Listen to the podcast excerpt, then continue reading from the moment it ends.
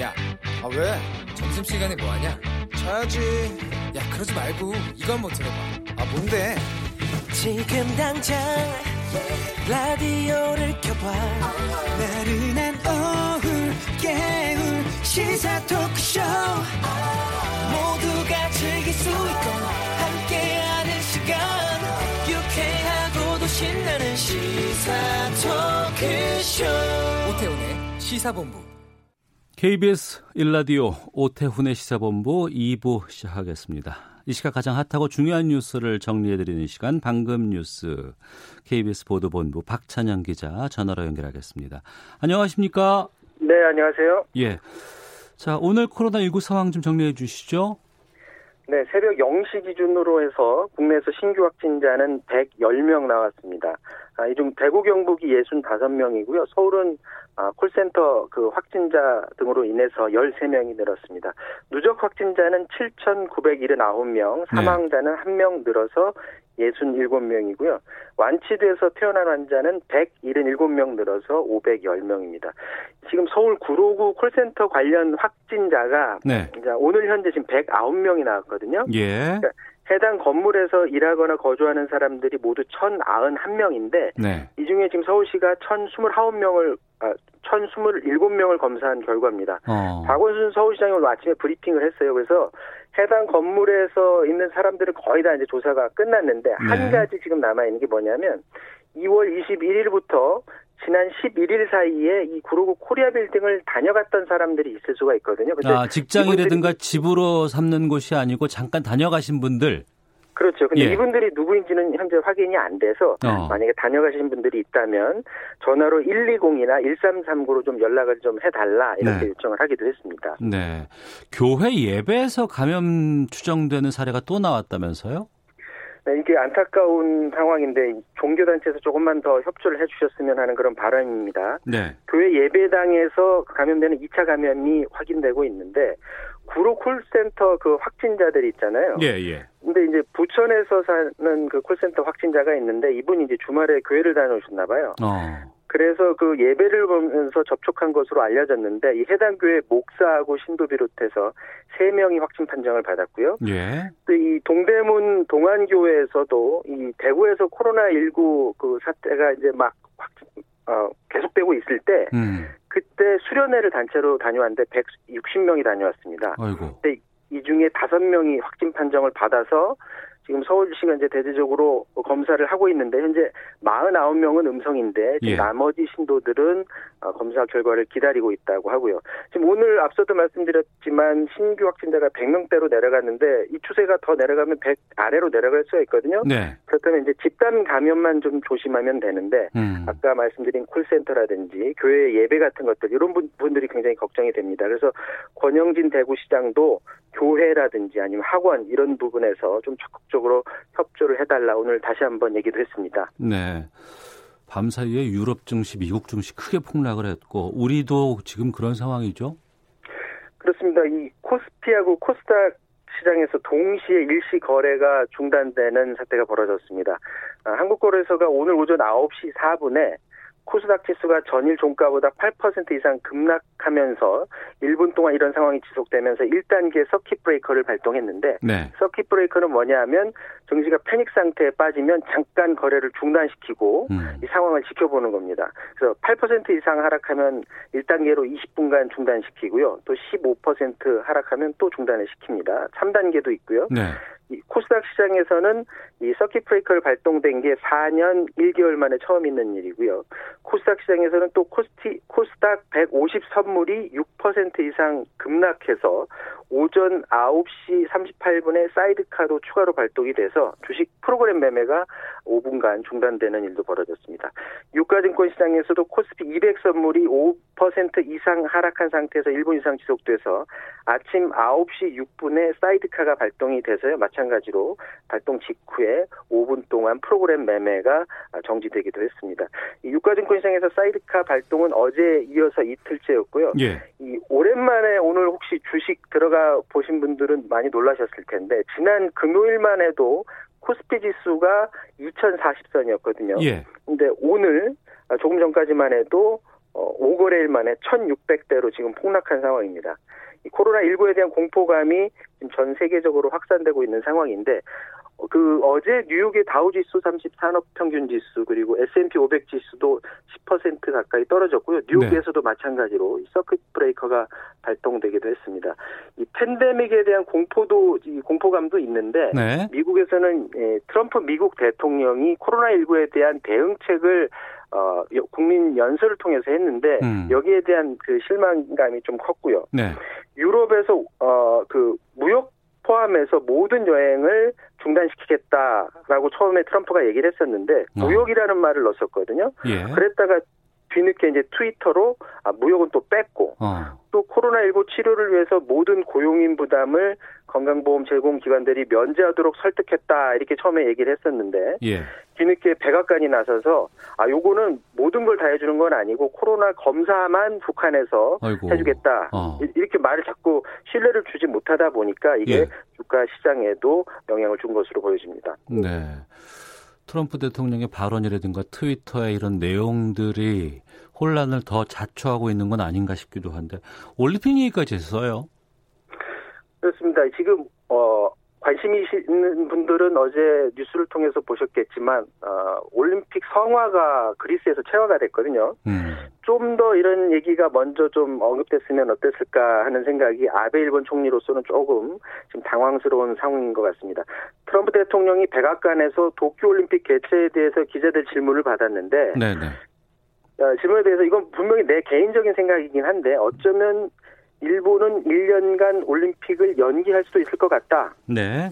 물론 어쩌면 가능하지 않을 수도 있는데 이건 본인 생각이다. 음. 근데 그 결정은 일본 스스로 내릴 일이지만 지금 이 상황에서 올림픽을 열었다가 관중석이 텅 빈 상태에서 올림픽을 하면 어떻게 하느냐. 차라리 네. 연기하는 게 낫다라는 식으로 지금 말을 했는데 음. 그럼 이 말을 과연 아베한테 전했을까라는 부분이 관심인데 오늘 또 때마침 아침에 아베 총리와 전화 통화를 했다고 하거든요. 아 그래요? 네, 그런데 본인 말로는 음. 본인이 그런 말을 했다라는 언급은 하지는 않았어요. 근데 코로나19 관련해서 대화를 했다고 하는데 과연 음. 코로나19에 대한 각국의 대응만 얘기했을지 음. 아니면 올림픽 얘기까지 했을지는 지금은 알 수는 없는 상황인데 지금 그렇잖아도 아베 총리가 국내에서 굉장히 비판을 받고 있어서 코너로 몰리고 있는데 네. 올림픽까지 지금 상황에서 연기가 된다면 음. 정치적으로 아베 총리한테 큰 타격이 아닐 수 없는 것 같습니다. 알겠습니다. 방금 뉴스 KBS 보도본부의 박찬형 기자와 함께했습니다. 고맙습니다.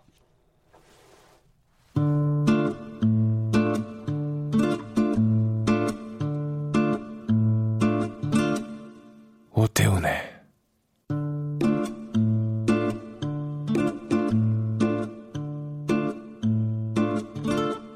시사본부 네, 1시 8분 지나고 있습니다. 시사본부 청취자 여러분들의 참여로 이루어지는 프로그램입니다. 샵 9730 우물정 9730번으로 의견 보내주시면 되고요. 짧은 문자 50원, 긴 문자 100원, 앱 콩은 무료로 이용하실 수 있습니다. 팟캐스트와 콩 KBS 홈페이지를 통해서 다시 들으실 수 있고 유튜브를 통해서 생중계되고 있습니다. 일라디오 혹은 시사본부 이렇게 유튜브 검색창에서 검색하시면 영상으로도 만나실 수 있습니다. 매주 금요일 2부에는 한 주간의 언론 보도를 분석하고 비평하는 시간이죠. 와치독이 있습니다. 정상근 전 미디어널 기자 나오셨습니다. 어서 오세요. 네, 안녕하십니까? 예, 그리고 네. 국민대학교 언론정보학부의 조수진 겸임 교수도 함께 하십니다. 어서 오십시오. 네, 안녕하세요. 예. 어, 4.15 총선이 정확히 세보진 않았지만 한 33일 정도 남은 것으로 알고 있습니다. 네네. 네. 원래 이 선거 때가 되면은 취재 현장 상당히 뜨겁잖아요. 음. 근데 이 코로나 19 때문에 분위기가 그런 분위기를 낼 수도 없고 내서도 안 될 것 같고 음. 선거 운동 자체를 언급하기도 쉽지 않은 상황입니다. 실제로 뭐 신문 방송 할 것 없이 총선 관련 보도량 자체가 줄었다면서요. 아, 네, 그렇죠. 뭐 거의 예전 같았으면은 한 선거가 한 달 정도 남았으면은 거의 뭐 신문 지면에 한 3분의 1, 네. 뭐 방송 시간에 한 3분의 1 정도는 이 총선 보도가 쭉 나왔을 텐데, 네. 어, 사실 뭐 신문에서는 뭐 한 면 찾기도 어렵고, 네, 어. 방송에서는 뭐 한두 꼭지 찾기도 좀 힘든 좀 그런 상황인 것 같더라고요. 근데 음. 이 코로나 19 때문에 뭐 어쩔 수 없는 측면은 있죠. 네. 네. 어쩔 수 없는 것도 있습니다만 또 한편으로는 또 국민들이 워낙에 이 코로나19에 대한 걱정도 많고 관심도 네. 높기 때문에 총선까지는 신경 쓰지 못하는 상황이긴 하지만 하지만 이 국회의원 선거 엄청나게 중요한 음. 거잖아요. 그래서 관련 정보들은 계속 제공이 돼야 될 것 같다는 생각이 들거든요. 조수진 교수께서 좀 말씀해 주세요. 네. 근데 이제 일단 보도량이 너무 적고요. 어. 그리고 이번에 또 선거제도가 바뀌었잖아요. 그랬죠. 굉장히 네. 어렵습니다. 우리 그 아나운서님은 다 파악을 하고 계실까요? 전 따라가고는 있는데 네, 예, 예. 막 공부를 해야 될 정도로 예, 예, 예. 굉장히 복잡해졌거든요. 그래서 사실은 그런 어, 바뀐 선거 제도를 어떻게 봐야 되는지 음. 또 어떤 식으로 따라가야 되는지에 대한 보도가 필요하거든요. 좀 네. 해설해주고 어. 근데 그런 보도가 지금 전혀 없어요. 음. 그래서 좀 이렇게 정확하게 어떻게 투표를 해야 되는지 네. 잘 모르시는 것 같더라고요. 어. 그러니까 그런 문제점들이 좀 있습니다. 예. 선거 운동하는 후보자들도 그렇고 네 직접 취재하는 기자들조차도 대면 취재하는 게 쉽지 않고 네, 현장을 그렇죠. 가는 것도 좀 조심스럽고 그런 음. 분위기 아니겠어요? 어, 그렇죠. 이게 보통, 그니까 후보, 뭐 하여튼 유력 후보들 같은 경우에는 뭐 팔로업 하는 기자들이 따로 있고, 음. 뭐 그렇지 않더라도 어떤 그 총선 현장이 지역구가 한 253개 되기 때문에 네. 뭐이 현장에 가서 뭐 이 후보도 만나보고 저 후보도 만나보고 또 이 국민들도 만나 뵙고 또뭐 음.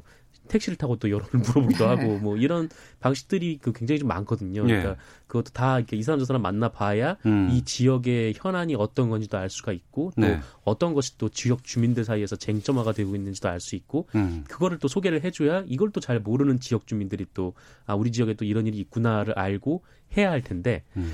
어 근데 지금 이제 사실상 비대면 선거 운동을 하고 있잖아요. 그 네. 그 후보들이 그래서 어.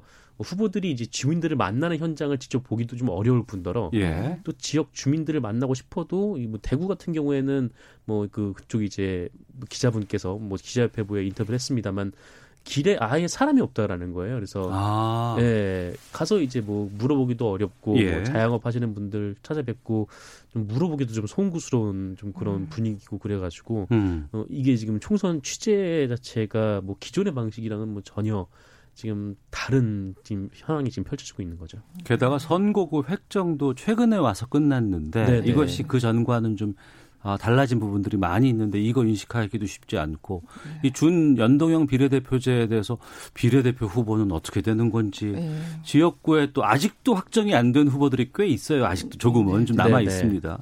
그런 상황에서 좀 제대로 알지 못하고 이게 선거가 치러지는 우려가 되지 않을까 싶은 생각도 들기도 하고 음. 또 이런 기사라든가 보도의 품질에도 좀 제대로 나올 수 있을 있을까라는 좀 우려도 있어요. 네, 그러니까 그나마 지금 조금이라도 있는 그 보도마저도 네. 여전히 그 양대 정당 중심의 그러니까 경마 저널리즘이 아. 계속 되고 있다라고 음. 생각이 되거든요. 그러니까 예. 정책은 실종된 채 그 뭐 인물에 집중한다던가 음. 어뭐 여론조사 결과를 가지고만 얘기를 한다던가 이런 보도들이 너무 많습니다. 네. 그래서 늘 선거 때마다 사실은 이 경마성 보도 어. 이런 것들이 문제가 되어 왔는데 예. 지금도 이거는 변함이 없는 것 같아요. 음. 그나마 조금 있는 총선 보도마저도 네. 어, 경마성 보도에 그치고 있다라는 음. 그런 생각이 듭니다. 네. 그러고 보니까 뭐 어디 어디 격전지에 뭐 스타 네, 누구 누구가 그렇죠. 붙고 있대더라. 네네. 네. 이런 위주로 가다 보면 정작 정책이라든가 네. 이런 것들은 실정돼 버리고 당 위주로 네. 특히 이제 거대 여다, 여야 어, 두 정당 중심으로 좀갈 음. 수밖에 없는 우려도 좀 나올 것 같아요. 네, 그렇죠. 뭐 그러니까 뭐 지금 만약에 뭐 종로의 황교안 미래통합당 대표하고 뭐 이낙연 전 국무총리하고 붙는다, 뭐 네. 거물간의 매치다라는 음. 보도만 나오지 네. 이 종로구에 또 어떤 현안이 있고 이두 음. 사람의 또 공약은 무엇이고 뭐 이 부분은 좀 찾기가 어려운 게 사실이기도 하고 네. 뭐 사실 이전까지 지금 뭐 공천 확정 작업이 다 안 된 상태인 것도 있고 또 이 비례대표 명단도 좀 안 나온 그런 상황이기도 하지만 음. 어 그래도 이제 좀 뭐랄까요 하여튼 너무 이제 보도가 아까 말씀하셨듯이 너무 인물 대 인물의 그 대결에만 좀 맞춰져 있는 좀 그런 음. 상황인 것 같긴 합니다. 표현 자체도 예. 약간 그 지금 이제 붙는다. 네. 뭐 이런 식으로 뭐 게임 용어, 어. 뭐 이런 용어들, 아니면 뭐 전쟁 용어처럼 음. 전투적인 이런, 이런 것들이 좀 많이 쓰이는 것 같아요. 예. 예. 좀 구체적으로 총선 보도량이 적은 가운데서도 좀 현재 총선 관련된 보도들의 흐름이나 내용 같은 것 중에서 좀 눈에 띄는 게 좀 있었어요? 어떤 거 좀 말씀해 주실까요? 아까 그 교수님께서 말씀해 주셨듯이 이게 지금 보도량이 적다 보니까 음. 구체적으로 뭐 어떤 지역의 어떤 현안 뭐 이거는 아예 뭐 손도 못 대는 거고 네. 그냥 보통 이제 그 더불어민주당과 미래통합당의 이른바 이제 좀 양당, 네, 네 큰, 큰, 당. 큰 음. 정당들 위주로 지금 초점이 좀 맞춰져 있는 것 같더라고요. 그래서 네. 이게 좀 단점이 있는데, 그러니까 어쨌든 이 공천 확정자들이 뭐 예전에는 뭐 적었지만 그래도 지금은 상당 부분 좀 진행되지 않았습니까? 근데 음. 어, 여론조사를 돌려보고 여론조사가 얼마 나온다는 건 잘 알겠는데 이 문제는 이 후보들 후보들 한 명한 한 명이 또 검증을 할 수가 없는 아 후보자 검증이 네. 지금 상당히 좀 네. 중요한 시점인데요. 그렇죠. 네, 뭐 어. 당대 당으로 얘기를 하고 또 후보들 간에 얘기를 하면은 그냥 여론조사밖에 없으니까 예. 이 사람이 어떤 문제점이 있고 혹은 어. 뭐 어떤 장점이 있고 이런 좀 검증이 좀 부족할 수밖에 없다라는 거죠. 예. 예. 그러니까 이렇게 정보가 적은 상태에서 유권자들이 이 투표에 나서야 하는 처음 거는 네, 좀 보기 드문 일인 것 같아요. 그러니까 예전 같으면 이제 뭐 굉장히 네거티브 전략을 많이 썼죠. 네네. 상대방 후보에 대해서. 어. 그럼 이제 거기에 대한 검증이나 이런 기사들도 또 따라 나오기도 음. 하고. 근데 이제 지금은 코로나랑 연결이 돼가지고 예. 어, 이 네거티브 전략이 저는 조금 다르게 쓰이는 것 같아요. 그러니까 음. 개인의 어떤 그런 그 부정적인 면들 막 들춰내기보다는 코로나를 가지고 정파성으로 연계를 해서 네. 당대 당으로 어. 이런 식으로 해서 무조건 비판을 한다거나 이제 이런 보도들이 계속 많아지는 거죠. 음. 그러다 보면 그러니까 이런 뭐 네거티브 전략이나 이런 코로나 코로나를 정파성으로 활용한 이런 이런 안 좋은 부정적인 것들이 계속 나오면 음. 이제 이게 사람들의 머릿속에 계속 쌓여 있거든요. 네. 그래서 이제 사람들이 그 투표의 순간에 이제 그게 떠올라 가지고 음. 이렇게 찍게 되는 거거든요. 그게 커뮤니케이션 이론에서는 이제 점화 이론이라고 하는데 점화 이론. 예. 네. 계속 뭔가 불을 붙이는 거예요. 어. 평소에 예. 이렇게 해 놓으면 그 연결됐던 단어들이 막 연결이 되면서 음. 불이 붙어 가지고 음. 결정의 순간에 이제 그게 떠올라서 그게 사실이든 아니든 어, 결정을 하게 된다는 거거든요. 이제 그런 영향을 준다는 거. 그래서 선거에서 네거티브 전략을 많이 써왔던 거고. 네. 그런데 이게 이제 그동안은 개인의 어떤 부정적인 면들을 막 강조를 했다면 이제는 코로나와 연결돼서 음. 약간 그런 면으로 이렇게 약간 우회해서 어, 당대 당으로 하는 그런 약간 양상으로 가고 있지 않나. 네. 네, 이런 생각이 좀 들고 있습니다. 게다가 이번엔 선거 가 어려워요. 앞서 네. 말씀하신 네. 것처럼 이제 비례대표를 뽑는 것이 상당히 좀 중요한 상황이 되는데 지역구 의석이 253석이고 비례대표제가 47석인데 그중에 병립형이 17석이고 캡으로 씌워진 것이 30석입니다. 네, 네. 내가 어디에 투표를 하면 이게 그 당에 어떻게 들어가는지에 대해서 음. 아시는 분들이 거의 없어요. 또 최근에는 그렇죠. 또 지금 미래한국당이라든가 지금 민주당 쪽의 비례연합정당이라든가 이런 것을 다루는 보도도 좀 이해라든가 설명보다는 그냥 비판적이거나 어떤 이런 좀 방향으로만 가고 있지 않나 싶거든요. 그러니까 뭐 이 비례 정당에 대해서는 뭐 입장이 뭐 다양하게 있을 수 있다라고 보고 네. 뭐 불가피하다는 생각 불가피하다라고 생각할 수도 있고 또 선거법을 무력화시키는 꼼수라고 생각할 수도 있는 거죠. 근데 다만 이게 존재가 같다라고 판단을 하면은 이 존재에 대한 규정도 좀 같아야 되는데 음. 어 그렇지 않은 경우들이 좀 있더라고요. 그러니까 뭐 이를테면은 뭐 미래 한국당이 뭐 꼼수다 라고 보도를 하는 매체면은 그럼 이제 뭐 민주당이 만드는 이런 뭐 비례 연합 정당도 꼼수다 이렇게 뭐 비판을 하는 거는 뭐 그 매체의 자유인데 네. 어 그런데 그 미래 한국당을 두고 이제 비례 전문당 음. 이렇게 표현을 하면서 어 이제 반면에 이제 비례 연합 정당에 대해서는 이제 뭐 부끄러움을 모르는 행위라고 이제 질타를 하는 음. 경우들이 있다는 일부 언론이 있다라는 거죠. 그래서 네. 뭐 어쨌든 사설이야 뭐 사설 그쪽 생각을 담는 거니까 뭐 그럴 수 있다라고 해도 그 인식 그러니까 뭐 이 두 존재를 좀 다르게 규정하는 그 인식들이 보도에도 지금 분명 영향을 미치고 있다라고 보거든요. 그래서 좀 그렇게 해서는 좀 안 되지 않나라는 생각이 한편은 좀 듭니다. 게다가 지금 그 이번 총선에서 그 박근혜 전 대통령 옥중 서신 여기에 대해서 보도들이 상당히 많이 또 최근에 나왔었습니다. 네. 그런데 언론사별로 이걸 다루는 논조는 상당히 달랐다면서요. 어, 뭐 상당수의 언론이 이제 비판을 가하긴 했습니다. 네. 뭐 국민일보 같은 경우에도 뭐 옥중 정치를 빌미로 진영 대결을 부추기지 말라 이렇게 비판을 했고 또 한국일보도 뭐 옥중에서 자숙하기는 커녕 이 현실 정치에 개입하는 모습을 보인 것은 매우 부적절하다 이렇게 비판을 했거든요. 네. 뭐 한겨레와 이제 경향신문도 당연히 비판적인데 어 그런데 그 환영한 곳이 유의하게 존재를 하고 있어요. 그래서 조선일보와 중앙일보가 음. 환영을 했는데 네. 이 조선일보 같은 경우에는 이 총선 총선을 앞두고 아, 일부 사람들이 박근혜 전 대통령을 이용해서 정당을 만들어서 제 이익을 챙기려는 사람들이 있다. 뭐 음. 이거는 야권 분열을 부르는 건데 아, 박근혜 전 대통령이 분열하지 말 것을 주문한 것은 의미가 있다.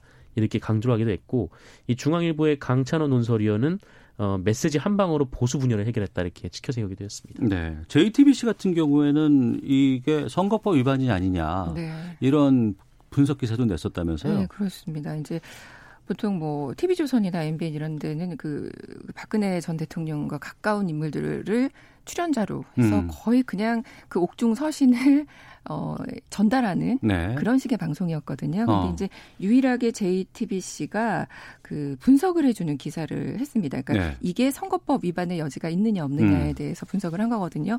그러니까 언론의 역할 중에서 해석의 기능이 들어가는 게 있습니다. 한 가지 네. 역할 중에. 그래서 이런 기능을 해줘야 되는데 대부분의 그 언론들이 공중파도 마찬가지고요. 음. 대부분의 언론들이 그냥 옥중 메시지가 있었다.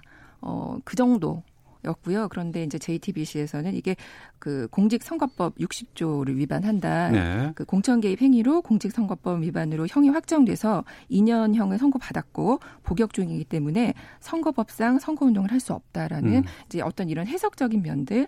그다음에 그러면 그 단순한 의견 개진이나 의사 표현은 선거운동으로 보지 않고 있지 않아서 이건 어떤가 뭐 이런 것들이 지금 어 중앙선관위에서 조사 중이다라는 식으로 해서 좀 약간 해설을 해주고 그 선거법 위반과 관련해서 어 설명을 하려는 그런 시도가 좀 있었습니다. 네. 지금 사회적 거리 두기 지금 2주차 맞고 있습니다. 네네. 네. 그리고 대면 접촉도 할 수 없는 상황이기 때문에 후보자들을 아무래도 언론에서 나오는 정보들에 의존할 수밖에 없어요. 지금이 음. 상당히 좀 중요한 시기입니다. 다음 주면은 벌써 이제 30일도 채 남지 않는 그렇죠. 상황이 되기 때문에 어떻게 보도가 좀 돼야 되는 것이 바람직할지에 대해서 재원 짧게 좀 해주시죠. 정상 기자부터. 네, 일단 뭐 지금 시간이 없고 또 코로나19 보도도 상당히 좀 중요하기 때문에 그 네. 보도를 제끼고 뭐 총선 보도를 더 하라라고 얘기를 할 수 없는 거고요. 근데 다만 이 보도를 하는 데 있어서 좀 뭐랄까 이 지역 주민들 그러니까 이 투표를 실제로 행하는 사람에게 도움이 될 만한 정보들이 음. 좀 많이 나왔으면 좋겠다라고 생각을 하고 어 그리고 뭐 이제 언론들이 이제 선거 때마다 계속 이제 정파성을 어느 정도 드러내긴 하는데 저는 오히려 그냥 언론이 네. 선거 때마다 어디를 지지하는지 그냥 툭 터놓고 얘기를 하는 게 차라리 낫다. 드러내는 네. 것이 좋지 않겠느냐. 그게 더 아. 낫고 그래야 이제 그거를 받아 보는 사람들이 예, 예. 판단할 수가 있는 거라고 아. 좀 생각을 합니다. 예. 네. 조수진 교수께서는요. 네, 그걸 아닌 척 하려고 하다 보니까 오보를 내는 거거든요. 음. 그러니까 저는 오보 중에서도 뭐 객관적인 오보가 있고 주관적인 오보가 있지만 네.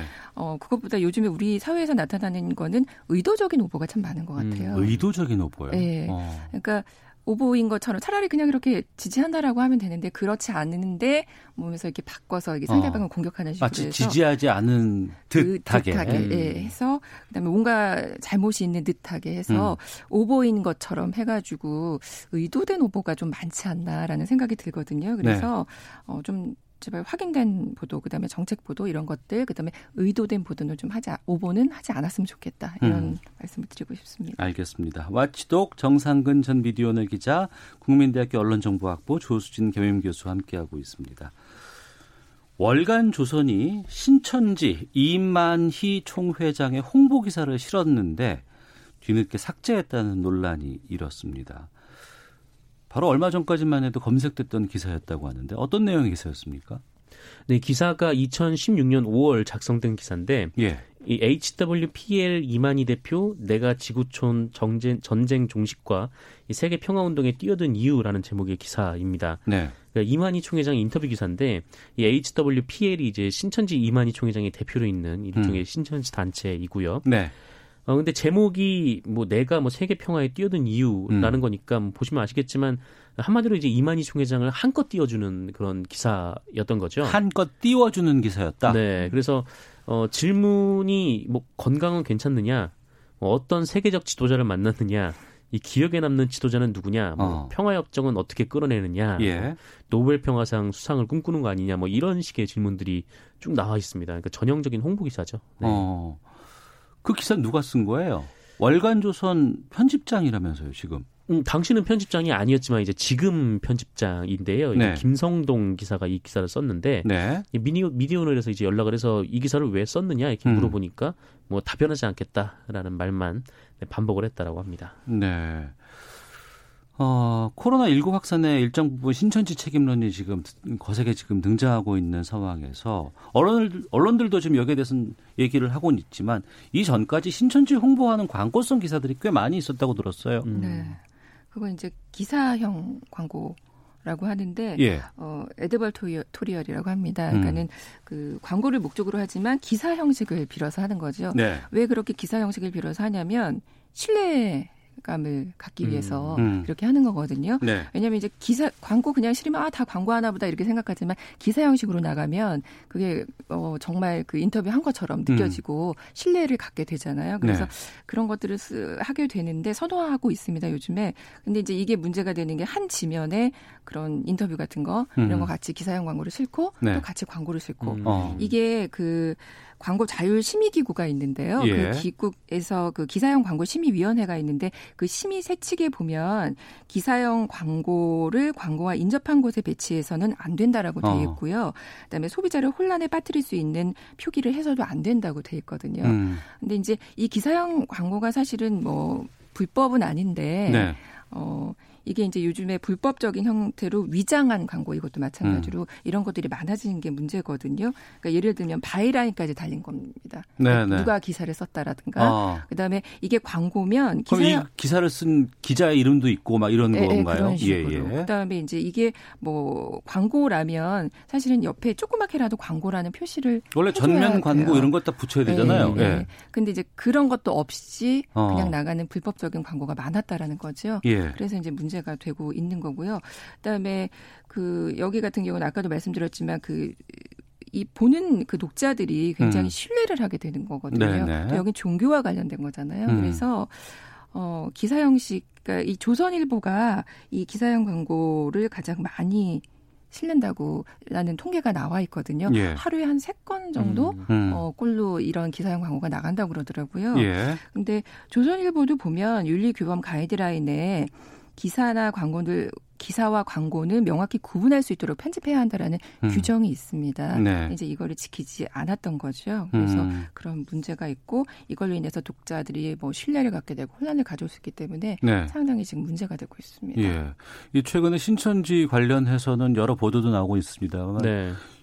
규모도 상당히 크고 집단의 규모가 그리고 자금력도 상당히 엄청난 것으로 지금 드러나고 있지 않습니까? 네네. 이 자금력을 동원해서 이러한 곳이 그냥 중앙 언론사에다가 광고를 게재하면 이게 또 문제가 될 수밖에 없는 거 아니에요? 그렇죠. 그러니까 이런 겁니다. 그러니까 지금 신천지가 문제가 됐다고 해서 이 과거에 그 사실을 모른 채 쓴 기사에 대해서 음. 뭐 검증을 덜했다라고 얘기할 수 있겠지만 뭐 문제가 뭐 그때는 문제가 불거지지 않았을 때니까 네. 그 자체를 비난할 수는 없다고 생각을 하는데 어 그런데 그때 이 기사를 씌웠던 당시에도 신천지가 문제가 없었느냐라고 생각해 보면은 그건 아니었거든요. 어 그럼요. 예. 네, 그러니까 이전에 젊은 신도들이 이제 포섭을 해서 뭐 집을 나가게 하고 또 그 과정에서 부모와 연락이 끊어져서 뭐 이미 자신들을 피해자라고 이제 얘기를 하시는 분들이 엄청나게 많았던 그런 상황이었는데 음. 어 이런 그 집 단의 뭐 일종의 이제 뭐 회장이라는 총회장이라는 사람을 불러 앉혀가지고 뭐 세계 평화에 어떻게 이바지를 하고 있느냐 이런 질문을 물어보는 게좀 음. 상식적으로 보이진 않는다라는 거고. 음. 어 그리고 아까 이제 저수 조수진 기자 그 조수진 교수님께서 말씀하셨듯이 이거는 기사형 광고가 좀 분명해 보이는데 네. 그러니까 또 이게 바이라인을 달고 또 나가는 거는 음. 이거는 음. 어, 돈을 받고 이제 신뢰를 파는 행위인 거죠. 예. 뭐 조선일보가 좀 이런 행위들을 하는 경우가 뭐 굉장히 좀 많은데 어. 특히 이번에 또 100주년 기념호를 보면은 어, 거의 한 100페이지 가까운 음. 면을 냈는데 그 중에 약 70페이지가 뭐 이런 형태로 보이는 광고성 네, 홍보 기사 보이는 어. 네, 그런 내용이었던 건데 예. 음, 하여튼 굉장히 좀 문제가 있습니다. 예. 이런 일간지 중앙 일간지 광고를 보고 신천지의 신뢰를 가져서 호기심을 가지고 찾게 됐다 이런 항의도 많았다고 합니다 지금 상황에서. 네. 언론이 돈이 된다고 해서 모든 광고를 다 실어주는 건 아닌 것 같고 기준도 있어야 될 것 같고 근데 또 기준 세우기가 좀 쉽지 않고 앞서서 음. 규범에 있어도 지키지 않으면 이게 또 문제가 되는데 어떻게 네. 보세요 조수진 교수님께서 이게 사실은 이제 처벌 규정이 있다가 없어졌거든요. 아 있다가 음. 없어졌어요? 네, 있었는데 어. 그 2009년 전까지는 2천만 원 이하의 과태료가 있었습니다. 네. 있었 있지만 그래도 이 그 큰 데서는 이게 워낙에 광고 단가가 세거든요. 음. 비싸다 보니까 그 벌금을 내더라도 우리는 낸다라는 식으로 냈던 것들이 많았고요. 네. 근데 이제 이게 규정이 어, 이따가 그 미디어법이 새로 생기면서 살 길들을 마련해 주면서 이런 규제가, 규정이 삭제가 됐었는데, 음. 어, 이런 처벌 규정이라던가, 음, 제재 규정, 이런 것도 조금 필요하지 않을까라는 생각이 듭니다. 알겠습니다. 자, 마치독 정상근 전 미디어널 기자, 국민대학교 언론정보학부 조수진 교육교수와 함께 했습니다. 두 분 오늘 말씀 고맙습니다. 고맙습니다. 네, 고맙습니다. 헤드라인 뉴스입니다. 문재인 대통령이 오늘 홍남기 경제부총리, 이주열 한국은행 총재 등을 불러 경제 금융 상황 특별 점검 회의를 주재했습니다. 금융시장 안정화 방안과 소상공인 지원 대책 등이 논의된 것으로 보입니다. 코로나19로 국내 금융시장이 충격을 받자 한국은행이 금리 조정을 위한 임시 금융통화위원회 개최의 가능성을 언급했습니다. 행정안전부와 식품의약품안전처는 공적 마스크를 대리 구매할 때 전자 증명서로도 신분 확인이 가능하다고 밝혔습니다. 오늘부터 조정 대상 지역에서 3억 원 이상의 주택을 거래하거나 비규제 지역에서 6억 원 이상의 주택을 거래할 경우 자금 조달 계획서를 제출해야 합니다.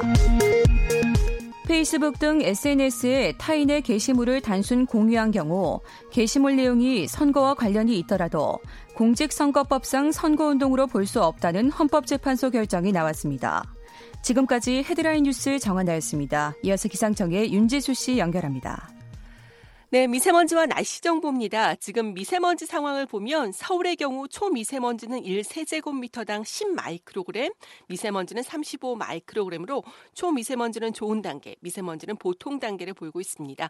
전국 대부분 지역 상황이 이렇게 비슷하게 보통이거나 좋은 단계를 보이고 있는데요. 대기 확산이 원활하기 때문입니다. 내일까지는 해안 지역과 강원도 산간 지역에 바람이 더 불면서 대기 확산은 계속 원활할 것으로 예상되고 있습니다. 다만 내일 오후 오후쯤 중국 쪽에서 미세먼지가 다시 한번 유입될 것으로 보여서 밤이 되면 충청남도 호남권을 중심으로 미세먼지 상황이 나쁨 수준으로 농도가 다소 오를 수 있을 것으로 보입니다. 지금 전국의 하늘은 구름이 다섯 껴 있는데 비와는 무관한 하늘 높은 구름이 자리하고 있고요. 이 구름마저 점차 거치면서 대체로 맑은 날씨가 되겠습니다. 토요일인 내일도 맑은 날씨가 이어지겠습니다. 하지만 일요일은 곳곳에 눈비 예보가 있기 때문에 이 점 미리 염두에 두시는 것이 좋겠고요. 오늘부터 기온이 점차 떨어지기 시작해 오늘 밤 10시를 기해 경기도 북부 지역 또 강원도 경상북도 북부 지역은 한파특보까지 내려지겠습니다. 다음 주 월요일까지는 봄의 시세 많은 추위가 이어질 전망입니다.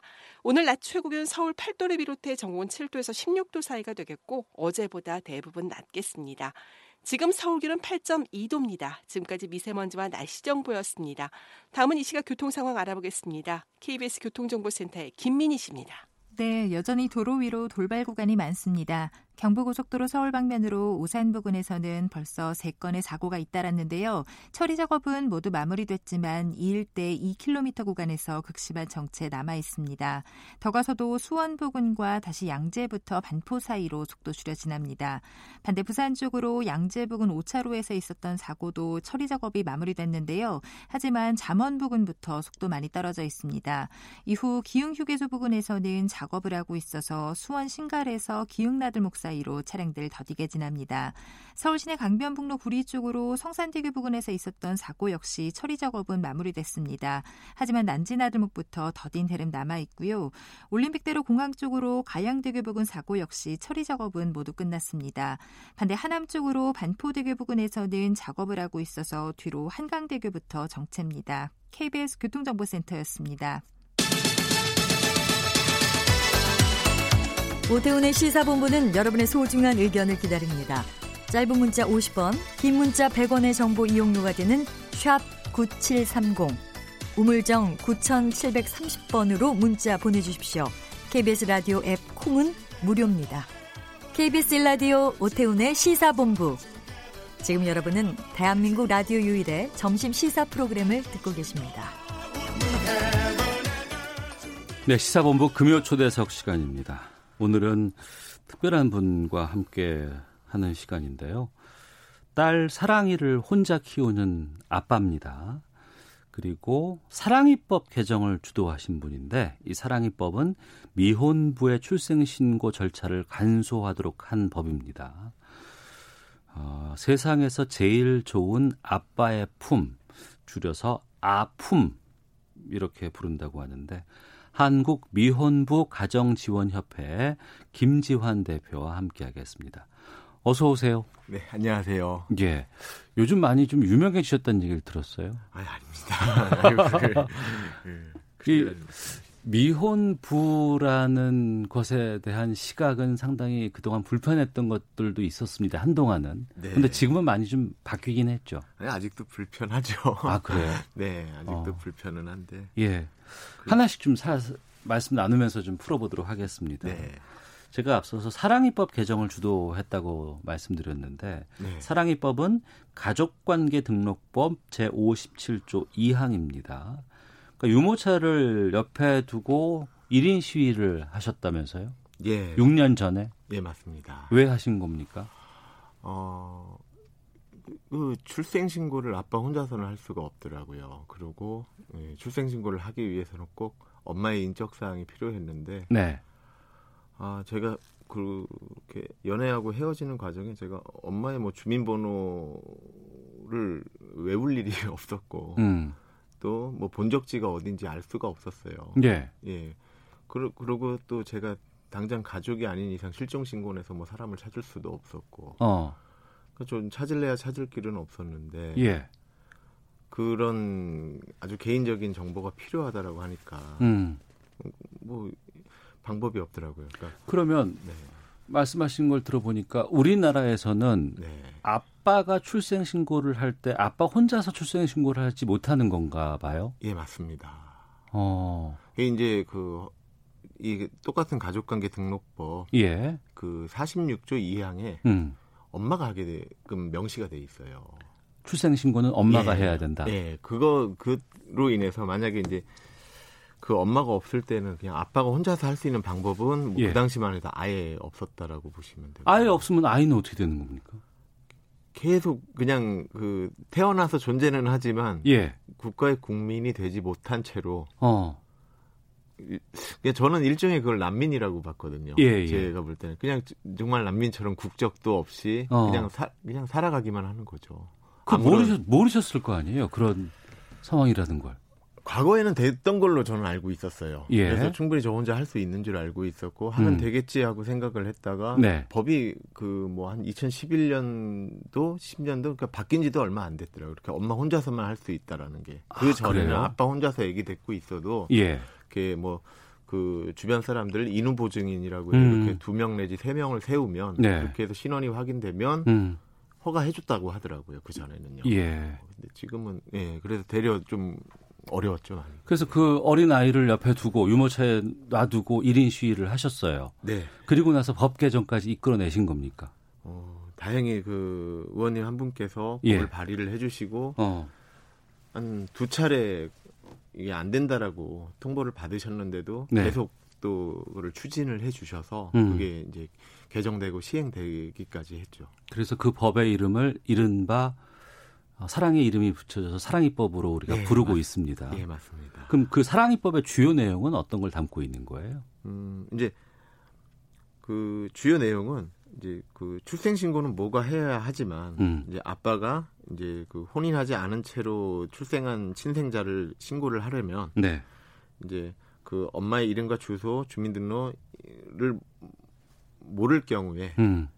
이렇게 그 출생 신고를 할 수 있다라고 네. 그, 그게 이제 가족관계 등록법 57조 2항이고요. 음. 그게 음. 이제 사랑이법의 주된 내용입니다. 네. 청취자 장호미님께서 김지한 대표님 응원합니다. 그런 법이 있는 줄도 몰랐습니다. 네. 불합리한 것들이 빨리 개선돼야겠네요. 더욱 노력해 주시고요. 많은 분들의 희망이십니다라는 의견도 보내주셨는데. 네. 근데 이 사랑이법을 통해서 출생 신고를 어, 할 수 있는 길이 열렸음에도 그럼에도 안 되는 경우 실패하는 경우가 또 있다면서요. 예, 그냥 있는 정도가 아니라 어. 더 많더라고요. 그러니까 출생 신고가 소, 소송에 의해서만 주민번호를 받을 수 있고 이렇게 기본권을 받을 수 있는 아가들이 네. 이그 아가들 중에 사랑이법을 적용할 수 있는 아이들은 음. 제가 체감한 걸로는 한 4분의 1 수준밖에 안 되고요. 네. 나머지 4분의 3 정도가 어. 아예 이 사랑이법조차도 적용을 못 받는 상황이더라고요. 예. 그 그래서 당시에는 저도 제 상황밖에는 몰랐으니까 어. 이렇게 사랑이법이면 다 되는 줄 알았는데 음. 봤더니 이 사랑이법에 해당 안 되는 아이들이 더 많은 거예요. 아직도 많이 있어요. 네, 아직도 많이 있습니다. 어. 그래서 지금 그런 아이들을 위해서 또 이제 이, 이거보다 훨씬 더 보완된 법을 음. 또 이제 그 서영교 의원님하고 같이 이렇게 좀 발의를 해놓은 상태이고 네. 요번 이제 다 끝날 때가 됐으니까 아마 또 다시 다음 회기 때로 음. 다시 발의해야 되지 않나 지금 그렇게 생각하고 있습니다. 지금 우리나라 출생률이 상당히 지금 저조하다고 네, 하고 맞습니다. 또 많이 이제 나아야 된다고 예산도 많이 좀 쓰고는 있습니다만 음. 정작 그 사랑을 받고 태어난 아이들을 우리가 지켜주고 보호해주고 네. 배려해줄 수 있는 상황이 안 되고 있는 것도 문제 아니겠어요? 그렇죠. 어. 음. 근데 그러다 보니까 설사 그러니까 그 부모가 다 있는 가정에서도 최근에 보면 뭐 뭐 안 좋은 사건 사고들만 나왔을 때 아이를 버린다거나 학대한다거나 이런 일들도 비일비재하게 등장을 하는데 이렇게 출생 신고조차 어려운 상황이라 그러면은 아이를 키우거나 이러기가 쉽지 않잖아요. 그러니까 어떻게 해서든 출생 신고해서 키워 보려고 하다가 예. 결국에는 이제 그 소송 절차도 너무 어렵고 기간도 너무 길고 어. 그 사이에 이제 생활고라는 악재가 계속 돼버리니까 예. 내가 데리고 있으면 아이가 굶어 죽을 것 같아서 결국에는 어. 양육을 포기하는 그런 사례들도 종종 있습니다. 아 그래요? 네. 그래서 지금 이게 단순하게 뭐 그 미혼부 아빠들을 도와줘야 되는 법이 아니고요. 네네. 네. 그 밑에 태어나서 이제 앞으로 살아야 되는 그 아가들을 위한 그런 법과 제도가 만들어져야 되는데 음. 많이 부족한 게 현실입니다. 네. 청취자 케어맨님께서 아픔 이름만으로도 아픈 현실이 있네요라고 주셨고 이주은 님께서는 법은 항상 빈틈이 있네요. 동해바다님 미혼모 미혼부 모두 출생 신고가 가능해야 하는 거 아닌가요?라고 의견들 보내주셨습니다. 그러면 그런 어, 출생 신고의 어려움 때문에 김지환 대표께 어, 의논하고 상담하는 경우가 종종 있어요. 많습니까? 예, 이제 조금씩 더 늘고 있는 추세입니다. 어. 지금은 주에 한 분 정도씩은 꼭 연락이 오시고 있는 예, 예. 상황이고요. 예. 아무래도 이런 그 기관 기관은 아니지만 협회라든가 이런 곳이 예. 있기 때문에 좀 도움을 청한다는 건 그만큼 풀 수 있는 여지도 좀 있지 않을까라는 생각이 좀 들기도 하거든요. 예, 풀 수 있는 여지는 있는데 네. 너무 복잡한 절차와 오랜 기간이 어. 지금 그 시간과의 싸움입니다. 예. 이걸 어떻게 바꿀 수 있다고 판단하세요? 어, 지금 그러니까 새롭게 지금 다시 개정하고자 발의한 내용이 음. 이제 그 아까도 말씀드린 그 46조 2항인데 네. 어, 그 내용을 어떻게 정확하게 읽어 드리면 예. 어, 46 그, 이 친모가 해야 된다라는 내용을 음. 그러니까 부 또는 뭐가 할 수 있다라고 이렇게 고치는 거죠. 그러면서 네네. 아예 이제 57조 2항이라고 하는 그 어. 그 사랑이법은 예. 삭제를 하는 거예요. 그래서 아. 아예 그냥 모든 미혼부가 일단 유전자 검사를 통해서 예. 친부 관계가 확인이 되면 음. 바로 주, 일단 출생 신고는 먼저 하고 네. 그럼 그 전에 이제 출생 신고 하기 이전에 뭐 가정법원에서 확인을 하고자 했던 각종 그런 사항들은 음. 아이들의 이제 주민번호와 기본권을 먼저 확보한 상태로 그 다음에 뭐 친생 추정이라든지 아니면 중복 출생 신고라든지 네. 뭐 아니면 이게 뭐 외국인과 사이에서 나온 거다라든지 뭐 이런 음. 각종 부분들을 이후에 이제 점검하고 뭐 해결을 하자라는 그런 취지입니다. 네. 법부터 바꿔야 되고 지금으로서는 뭐 회기도 거의 뭐 끝나가고 네. 이걸 또 다시 처리할 수 있는 상황은 아니기 때문에 네. 어, 21대 국회에서 좀 풀어야 되지 않을까 싶고 또 하실 역할이 또 많아지겠네요. 아, 많이 역할이 없어졌으면 좋겠어요. 네. 이제는 역할이 없었으면 좋겠다라는 그 말씀에 참 여러 가지 의미가 담겨 있는 것 네. 같습니다. 자, 금요 초대석 세상에서 제일 좋은 아빠의 품 이런 이름의 한국 미혼부 가정지원협회 대표를 맡고 있는 김지원 씨와 말씀을 나누고 있습니다. 어, 죄송스럽습니다만 여러 가지 좀 불편한 말씀도 좀 드려 네. 봐야 될 상황인 것 같아요. 네. 근데 왜 그렇게 그 사랑이는 엄마가 없게 됐는 건지도 궁금하기도 하고 지금은 사랑이를 어떻게 키우고 있는지 그 지금까지 궁금하기도 하거든요. 몇 살이에요 지금 사랑이는? 어 지금 일곱 살 됐습니다. 아이고 한참 이쁠 때죠. 네. 말썽도 많이 피울 때고. 맞습니다. 아 그래요 일곱 살. 자 사랑이 키우면서 가장 어려웠던 점이 어떤 게 있을까요? 가장이라고 얘기할 수도 없겠군요. 여러 가지 네, 참 힘든 상황들이 여러 가지가 다 힘든데. 예. 그 힘든 상황 여러 가지들 중에 가장 뭐라고 베이스에 깔려 있다라는 표현을 그게 뭐냐면 그냥 무조건 미안한 거예요. 아, 예. 그냥 예. 마냥 예. 그, 아. 그 이제 출생신고도 제대로 못 해주는 현실도 너무 미안하고. 예.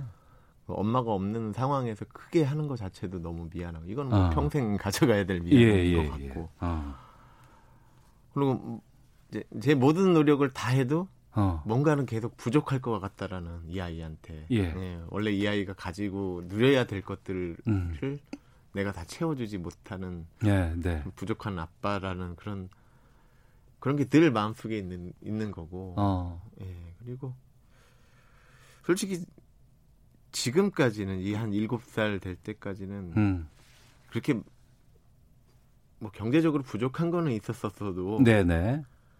당장 아이와 저 사이에서 힘든 거는 그렇게 크게 못 느꼈었어요. 원체 또 아이가 밝게 커주기도 어, 했고 예, 예, 건강하게 예. 자라주기도 어, 했고. 어. 어 그런데 이제 뭐 다른 아버님들 같은 경우에 아이가 좀 희귀병에 걸렸거나 아픈 경우도 있고요. 예. 네. 그리고 이제 지금 시점보다 더 앞으로가 문제인 거죠. 아이가 음. 뭐 사춘기가 올 시절이라든지 그렇죠. 여자아이다 보니까 시절 때또 예, 친구들과의 관계라든가 아, 예. 근데 그것이 어. 이제 아빠라는 사람이 아무리 말을 다정다감하게 많이 하려고 노력한다고 해도 그렇죠. 사춘기 때 신체 변화가 온다거나 여러 가지 것들을 네. 새롭게 경험해야 되고 근데 그걸 아빠는 모르잖아요. 아빠가 먼저 얘기해주기 전까지는 아빠가 알기가 힘든 부분인 거고 또 어. 그럴 때 오는 그 심경의 변화를 이제 성별이 틀린 아빠한테 이 아이가 어떻게 얘기할 수 있을까 음. 또뭐 이제 앞으로 일이 더 걱정이에요 그런 네. 것들이 더 그게 더 힘들 것 같고요. 예. 어떻게 준비하고 계세요? 주변에 이제 그 좋은 이모 고모 언니들을 어. 많이 확보를 해놓으려고요. 많이 착하시고 주변에 전문가가 많이 있어야 될 것 같군요. 네, 그래서 어. 좀 그런 분들하고 그 아빠한테 말 못하는 부분 음. 누군가는 믿고 찾아가서 얘기할 수 있는 그런 분들이 주변에 좋은 어른들이 많이 있어야지 이 아이가 크는데 많은 도움이 될 것 같아요. 네. 그리고 지금 일곱 살이라고는 하지만 네. 아이가 클 때까지 육아와 관련된 부분에 있어서 또 네. 일도 하셔야 되잖아요. 그렇죠. 근데 지금이야 뭐 요, 즘에 와서야 점차 좀 사회가 좀 함께 키워야 된다. 네. 우리가 돌봐줘야 된다라고 얘기는 하지만 바로 몇 년 전까지는 안 그랬거든요. 그렇죠. 어떻게 하셨어요? 아, 저 같은 경우는 이제 뭐 한 아이가 한 네 살 무렵까지는 정말 그야말로 저 혼자서 음. 뭐 기를 쓰고 키웠었고요. 예. 뭐 중간 중간 이렇게 짧게 짧게 도와주신 분들은 있지만 음. 그때는 뭐 제대로 된 그 돈벌이는 포기를 하고 예, 이제 예. 그 아이한테 언제든지 뭐 일을 하다가도 당장 어. 그날이라도 때려치고 어. 아니면 뭐 응, 미안하다고 얘기를 하고 바로 아이한테 쫓아갈 수 있는 상황 이게 가능한 일들만 해야 했었어요. 그런 일만 찾아서 할 수밖에 없는 상황이죠. 그렇죠. 예. 네, 예를 들면 뭐 아이가 어린이집 보내놨다고 하더라도 음. 뭐 이제 그 독감이라도 걸리든지 네. 아니 전염성 뭐 수족구 음. 같은 전염성 질병에 예, 걸리면 예. 못 어. 보내잖아요. 예, 예. 또뭐 아이돌봄 서비스를 부른다고 해도 이게 타이밍이 딱딱 맞게 부를 수도 없는 상황이 더 많고요. 음. 음, 그러다 보면 아빠가 당장 일을 수접하고 아이 옆에 가 있어야죠. 네. 근데 이거는 뭐 아빠들뿐만이 아니라 엄마들 혼자 키우는 아, 엄마들도 마찬가지. 예, 예. 사회적인 편견과 싸우는 것도 참 힘든 일이었을 것 같습니다. 네, 지금도 그거는 이제 앞으로도 계속 해나가야 될 일 같고요. 예. 이게 너무 좀, 좀 그런 의식이 필요하면 좋겠어요. 그러니까 너무 이거를 어. 좋게 볼 필요도 없고 예. 그렇다고 혼자 키우는 상황 자체를 이상하게 볼 필요도 없고 어, 어 정말 그럴 수도 있지. 어, 그래서 뭐 어떤데 이런 그 아이를 혼자 키운다라는 거를 되게 보편적인 상황으로 바라보는 그런 시각이 더 음. 필요할 것 같아요. 네. 청취자 9778님께서 혼자서 아이 키우는 일이 참 어렵고 훌륭한 일인데 대단하십니다. 응원합니다라고 주셨고 최인선 님께서는 며칠 전에 딸과 미혼부가 출생 신고를 못 했다면서 불법 체류자가 되는 아이들도 있다는 이야기를 들었는데 이제는 좀 그나마 가능해졌군요. 혼자서 얼마나 힘들게 싸우셨을까요?라고 아픔을 나누는 말씀도 좀 보내주셨습니다. 감사합니다. 예. 어, 대표를 맡고 있는 곳이 아픔, 세상에서 제일 좋은 아빠의 품을 줄여서 아픔 이렇게 부르고 있습니다. 한국 미혼부 가정지원협회. 이 협회는 어떻게 또 만들게 되셨어요? 이게 참 부끄러운 얘기인데요. 네. 마리협회지 사실상 어디 작은 자조 모임 이 정도 음. 수준밖에 안 되는 아주 작은 단체예요. 서로 간의 아픔도 나누고 뭔가 지식도 공유할 수 있는. 네, 그런 어. 정말 그런데 이거를 만들고는 예. 네, 제가 저희 아이 출생 신고 하고 나서 딱 두 달 뒤부터 저한테 출생 신고 도와달라는 연락이 오기 시작했어요. 아 그래요? 예, 그래서 어. 왜냐하면 제가 한번 해봤으니까 예. 좀 도와주십시오라고 이렇게 음, 이제 거절을 할 수가 없죠. 예, 음. 다 아기 아빠가 아니라 아기들이 도와달라고 하는 거니까. 네, 네. 근데 그렇게 해서 계속 개인적으로 꾸준히 이렇게 사람들을 도와오다가 음. 어, 어느 순간 됐더니 이제 저를 찾는 게 너무 어렵다고 하시더라고요. 예. 제가 그냥 일개 개인이다 보니까 아. 누군가를 통해서 저를 찾아야 하는데 경험이 있고 그 경험을 통해서 많은 정보를 갖고 있는 사람이 있다는 걸 아는데 예. 그 사람이 어디에 있는지 누군지 어떻게 연락해야 되는지 알 수 있는 방법이 없으니까 없으니까 예. 그래서 뭐 다른 뭐 한부모 단체나 뭐 어. 뭐 베이비 박스나 아니면 방송국을 통해서 연락들이 오시는 거예요. 예, 예. 뭐 어쨌든 저도 생업을 따로 해야 되는 입장이니까 어. 뭐 그렇게 해서 한 5, 6년을 해 왔는데 예. 어, 젊은 아빠랑 출생신고 안 된 아기가 죽어서 발견됐더라고요. 그런 적이 한 번 있었어요. 저도 뉴스로만 아이고, 아이고, 봤는데. 예, 예, 예, 예. 아, 그때 든 생각이 저분들이 진짜 보잘 것 없는 나라도 쉽게 찾을 수 있었으면. 어. 저 상황만큼은 모면하지 않았을까라는 좀 그런 좀 음. 대단히 죄송스러운 마음이 너무 컸고 네. 네, 너무 마음이 아팠어 갖고 그래서 음. 저를 좀 찾기 쉽게 만들자라는 의미로 이렇게 협회라는 이름으로 시작을 하게 됐습니다. 네. 김지환 씨도 힘든 일을 많이 겪으셨지만 네. 그 김지환 씨에게 도움을 요청하시는 많은 미혼부들 네. 그분들도 여러 가지 어려움에 많이 고생을 하시죠. 네, 저마다 상황이 다 틀리시고, 예. 뭐 아까도 말씀드렸듯이 사랑입법 자체를 적용 못 하시는 분들이 더 많으시고요. 어. 어, 정말로 그냥 막말로 그냥 애기 엄마 측에서 그냥 막무가내로 출생신고 못 해준다라고 하면 어. 경찰에 신고해도 아동 학대다 이거는 뭐 방임인지 육인지 정확한 건 나도 모르겠지만 아이의 기본권 침해이고 고의적으로 아이 출생 신고를 안 해주고 있으니까 아동 학대다라고 신고를 해도 경찰이 어떻게 할 방법이 없대요. 그러니까 김지환 대표 같은 경우에는 엄마가 어딘지도 몰라서 이제 그걸 뭐. 확인할 수도 없고 정보를 알 수도 없었지만 네. 다 알고 있고 엄마가 누군지도 알고 엄마를 만날 수도 있는데 엄마가 안 해준다는 거예요. 그렇죠. 그러면 그러니까, 아이는 등록할 수 없는 거예요. 그렇죠. 엄마가 누군지 알니까 사랑입법 적용이 안 되는 거고. 음. 그리고 이 엄마랑 이제 해결을 해야 되는데 뭐 네. 엄마 측에서는 무조건 안 해주고 있으니까 음. 뭐 이렇게 경찰서까지 찾아가고 아동 학대 기관을 찾아가도 어. 방법이 없는 거예요. 그게. 왜 그랬을까 싶은 그 맹점인 건지 아니면 법의 사각지대가 존재할 수밖에 없는 상황이었던 네. 건지. 이게 법의 사, 그러니까 법을 만들어 놓고 예. 그에 따르는 이게 충족시키지 못하는 부분은 분명히 발견될 거예요. 근데 그런 것이 발, 견되면 음. 빠르게 그걸 보완하는 뭐 다른 것을 만들어야 되는데 네. 그런 부분은 이게 상당히 늦더라고요. 그렇죠. 예. 네. 그래서 제가 아까 얘기한 대로 표가 되는 법은 빨리 바뀌지만 그렇지 않은 경우는 사회에서 반드시 필요한 법인데도 불구하고 참 어, K7777님께서 싱글데드입니다. 지금은 아이들이 커서 괜찮아졌지만 저도 몇 년 전까지 많이 힘들었네요. 미혼부, 싱글데디들 모두 힘내십시오라는 문자 보내주셨는데 지역마다 미혼모 센터는 있어도 미혼부에 대한 정보는 찾기 쉽지 않다면서요. 예. 사실상 이제 뭐 대부분의 미혼모 센터에서 음. 미혼부들을 그래도 어떻게 작게라도 도와주려는 제도들이나 뭐 이런 것들 가지고는 있는데 네. 이름 자체가 그냥 미혼모 센터이고 한부모 센터다 보니까 음. 미혼부들이 쉽게 접근 자체를 못 하시는 것 같아요. 네. 네. 자, 한국 미혼부 가정지원협회 대표를 맡고 있는 김지환 씨와 말씀 나눠봤습니다. 청취자분들과 함께 추천해 주신 노래 들으면서 좀 맞춰야 될 것 같은데 김종국의 별, 바람, 햇살 그리고 사랑 추천해 주셨어요. 네. 왜요? 일단 아기 아기 때 같이 놀아주면서 장난을 음. 많이 쳤던 노래예요. 네. 그리고 제가 이게 노랫말 가만히 보면 이게 원래는 연인을 위해 만든 노래인데 음. 노랫말 자체가 애기한테 사랑이를 위해서 예 아, 아. 얘기해주기 좋은 노랫말이기도 했고 또 알겠습니다. 제가 예. 이렇게 묵산카풀에 이렇게 턱이 좀 긴 그런 얼굴 형태 그런 사람들을 좋아해서 네. 케어만님께서 문자 주셨는데 또 이걸로 인사드리겠습니다. 아빠의 사랑이 사랑이를 잘 자라게 할 겁니다라고 보내주셨습니다. 네, 감사합니다. 자 김지한 대표와 함께 말씀 나눠봤습니다. 고맙습니다. 예, 네, 시사본부도 마치겠습니다. 다음 주에 뵙겠습니다. 안녕히 계십시오.